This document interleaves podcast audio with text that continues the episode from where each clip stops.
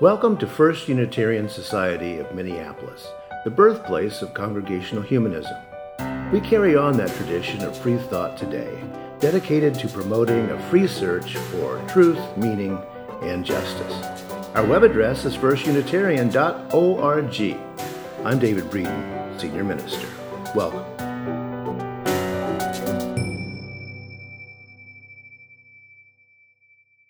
Today, I want to start out with a little game, if that's okay.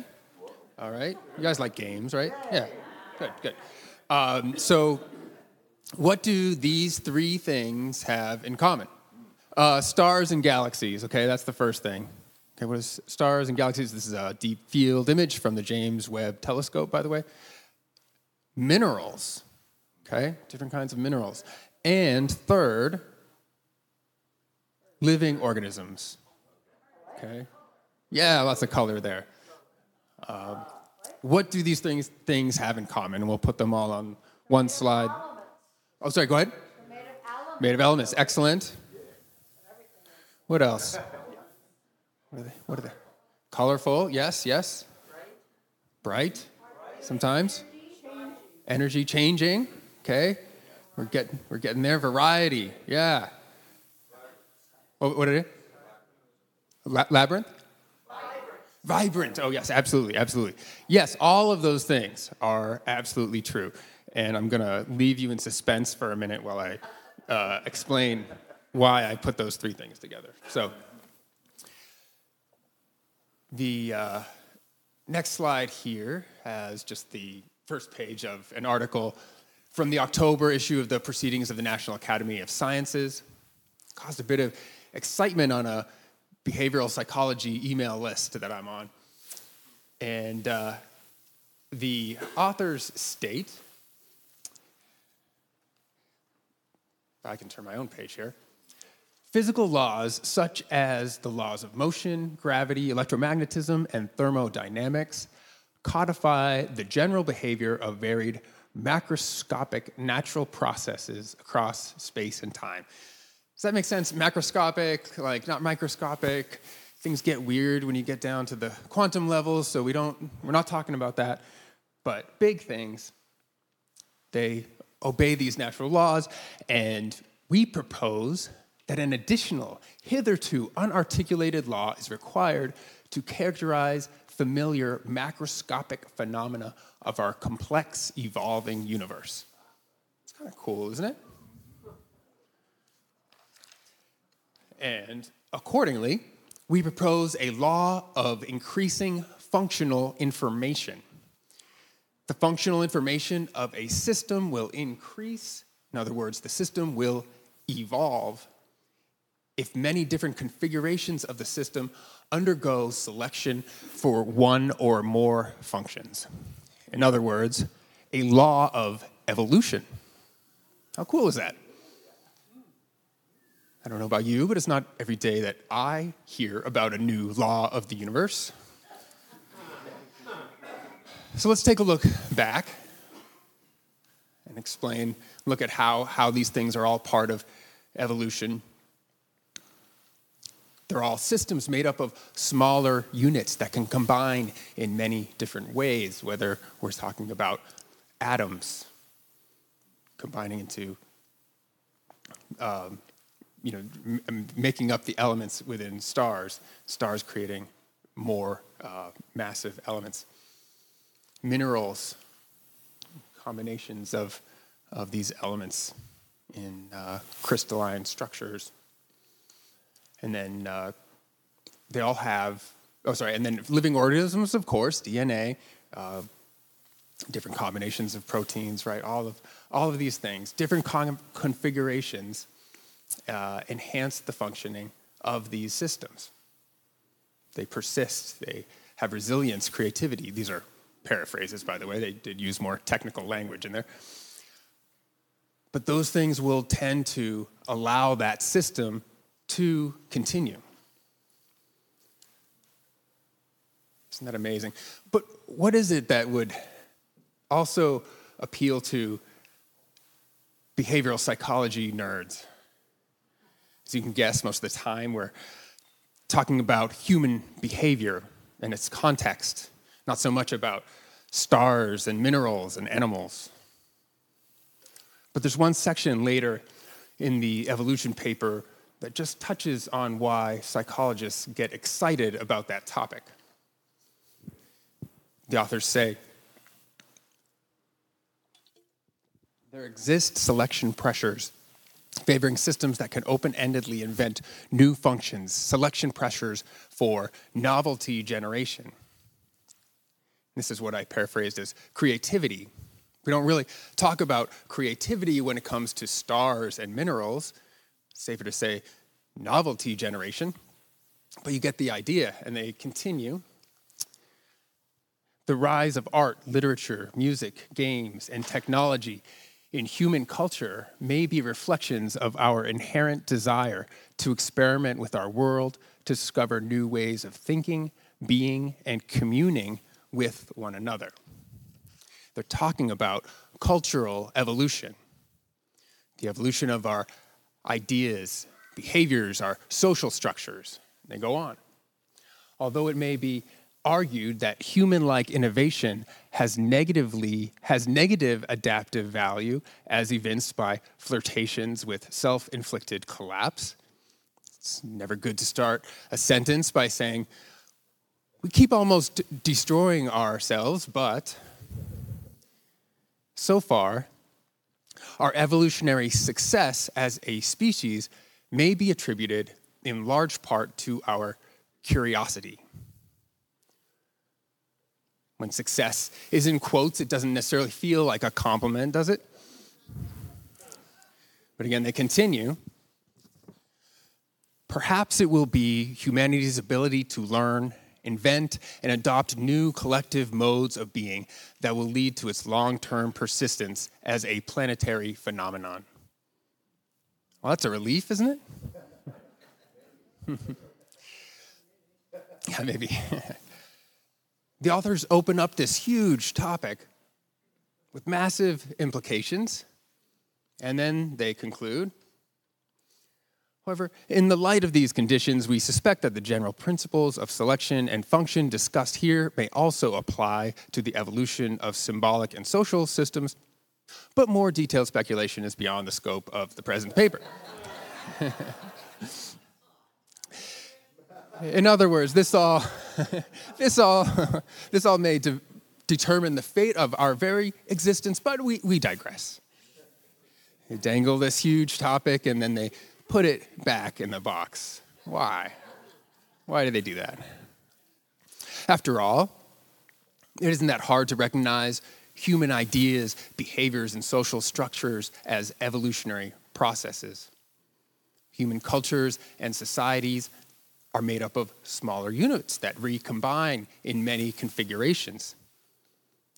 They're selected for any variety of functions, and the more functional configurations tend to persist and replicate over time. So, why don't these authors want to dive too far into this important topic? Well, they might have a good reason the history of applying evolutionary ideas to human culture doesn't have the best reputation for accurate or objective scholarship.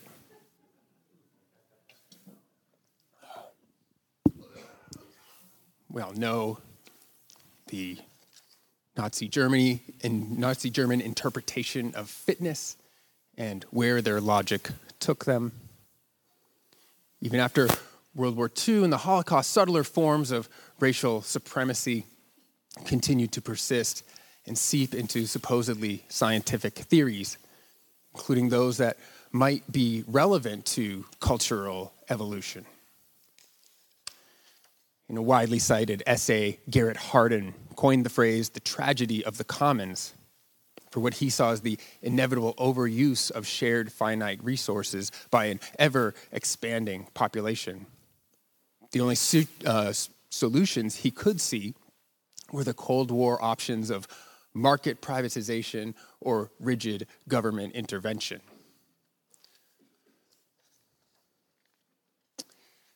But as political scientist Matto Mildenberger wrote recently, people who revisit Hardin's essay are in for a surprise. Its six pages are filled with fear mongering, subheadings proclaim freedom, that freedom to breed is intolerable. It opines at length about the benefits if children of improvident parents are allowed to starve to death.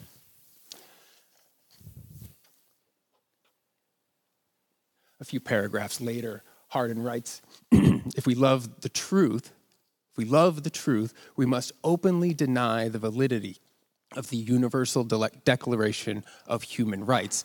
And he's speaking specifically about the right to freely make reproductive decisions. Note two, the title of Mildenberger's response to Hardin's essay.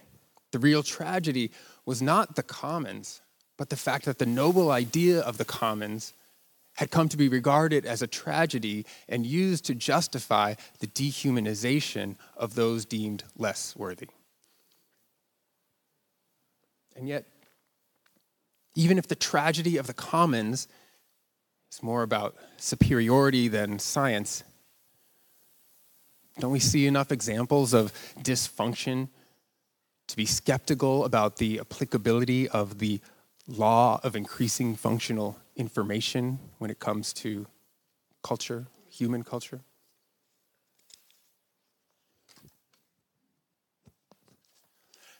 After all, where's the increasing function in our anemic response to environmental catastrophe?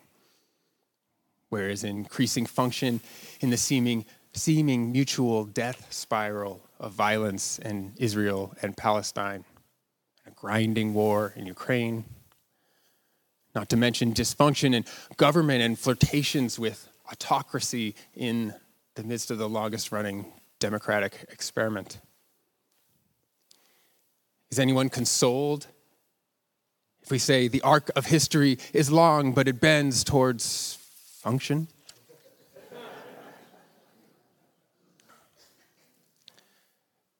A few weeks ago, I talked about how I found my effort to avoid the news was getting in the way of my values. But then it can and often does go the other way, right? We can get oversaturated with contemplating the problems of the world and feel frozen with despair and anger, which some of you mentioned, and which also can be unhelpful. I don't know about you, but it often seems like to get back to hope, I at least have to put down the problems of the world for a minute. Refocus on where I can make a difference, where I can move towards increased functioning now. For me, I'm fortunate enough to work in settings that help me reconnect with hope. My clients remind me that, however difficult and faltering the process, we humans do tend to learn and grow over time a little harder to see when I'm looking at myself, but I have to deal with myself more than once a week. And I'll say that working with all of you gives me hope. I experienced this often, but especially a few weeks ago when we came together in a spirit of mindfulness to look at the mix of emotions that the news about Israel and Gaza was bringing up for us. We acknowledged some of the ways that we can respond that our times are unhelpful. It's interesting to look back and see at that moment some of us were finding our efforts to ignore the news unhelpful, some of us were feeling oversaturated, stuck in anger or despair. Can go either way, right? And maybe it is for you now, one way or the other. But whatever our experience, we look together at some of our shared values we recalled some of the ways that we want to live that we can know can move us and the world towards functioning in the long run. And then we started to creatively explore what new ways we could respond to the situation that were in line with our shared values. Novelty generation in search of new patterns that increase function. For us individually, as a community, and hopefully ultimately the world, this is nothing new. Humans are doing it all the time. We're always evolving, we're always learning and changing. but we can be more and more consciously intentional about moving towards the ways we want to function. Again, we can do this as individuals, as communities, hopefully, ultimately, maybe globally. And to the degree that we can take action and find things that work, we can call this, as some do, conscious cultural evolution. We can consciously take part in the process that has shaped the universe and life itself. It's pretty cool to think about, right?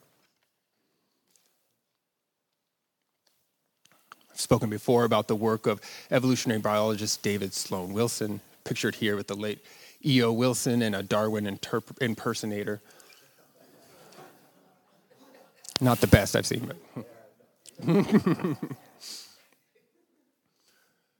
both Wilsons, they're not related, they both did pioneering work exploring how evolution is not just about competition, this red and tooth and claw understanding of natural selection. That is part of it. But evolution can ultimately lead to greater and greater cooperation, generosity,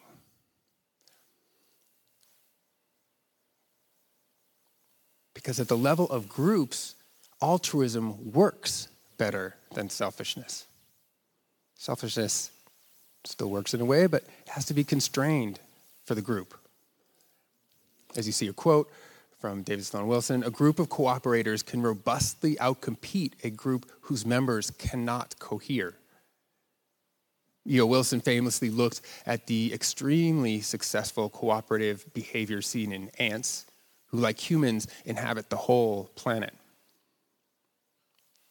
And when it comes to humans, there's other evidence that cooperation works. I've also spoken before about the person who would demonstrate the truth about the commons, a woman who was willing to learn, often from the very people that Garrett Hardin didn't think could be trusted to share common pool resources and shouldn't be allowed to reproduce freely. In 2009, Elinor Ostrom won the Nobel Prize in Economics for her work demonstrating that groups of people throughout the world regularly find ways to develop systems for managing commonly held resources, as long as they work together to build necessary social structures. As long as their novelty generation can find structures that can address several core design principles.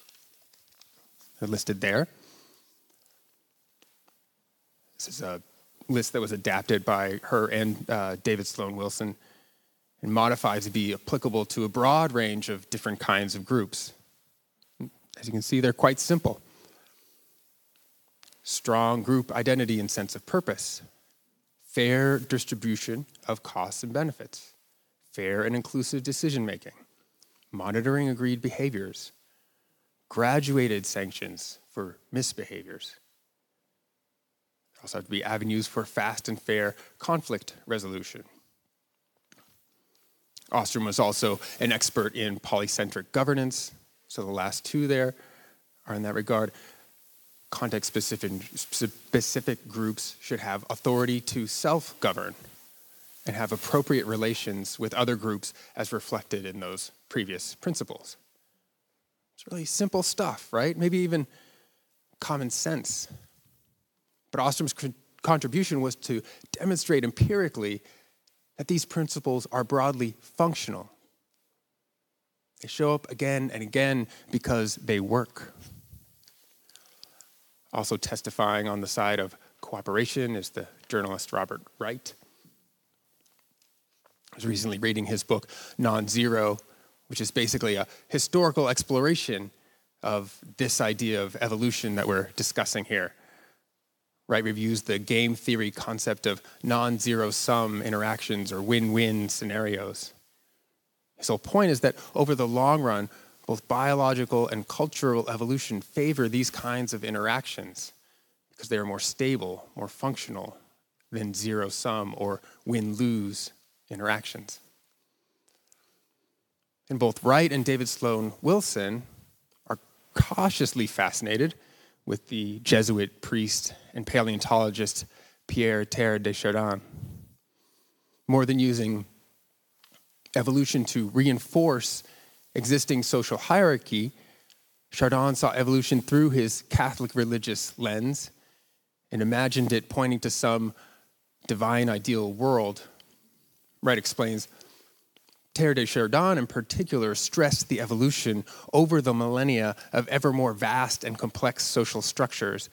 His extrapolations from this trend were prescient.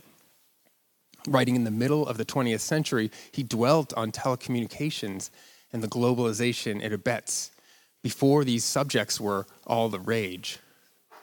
And Wright notes that uh, Marshall McLuhan uh, was looking at, at Teilhard you know, when he came up with this idea of the global village. This concept, Wright, continues, of the noosphere, the thinking envelope of the earth. Again, think in terms of telecommunications, the internet, ideas going back and forth. Teilhard even anticipated in a vague way the internet more than a decade before the invention of the microchip. Chardin saw that as the world becomes more and more connected, there is at least the potential for humanity to function more and more as a single community, a global commons, perhaps even a global organism of sorts. Neither Wright nor Wilson share Chardin's idealistic sense of the inevitability of global unity, what he called the omega point. But like the authors of the evolution paper we looked at before, they see our best hope in that direction. Perhaps it will be humanity's ability to learn, invent, and adopt new collective modes of being that will lead to its long term persistence as a planetary phenomenon. I can't see a better way to spend our time here and to use our values to try to consciously evolve towards a global commons. To keep trying to find things that function in the long run. Thanks.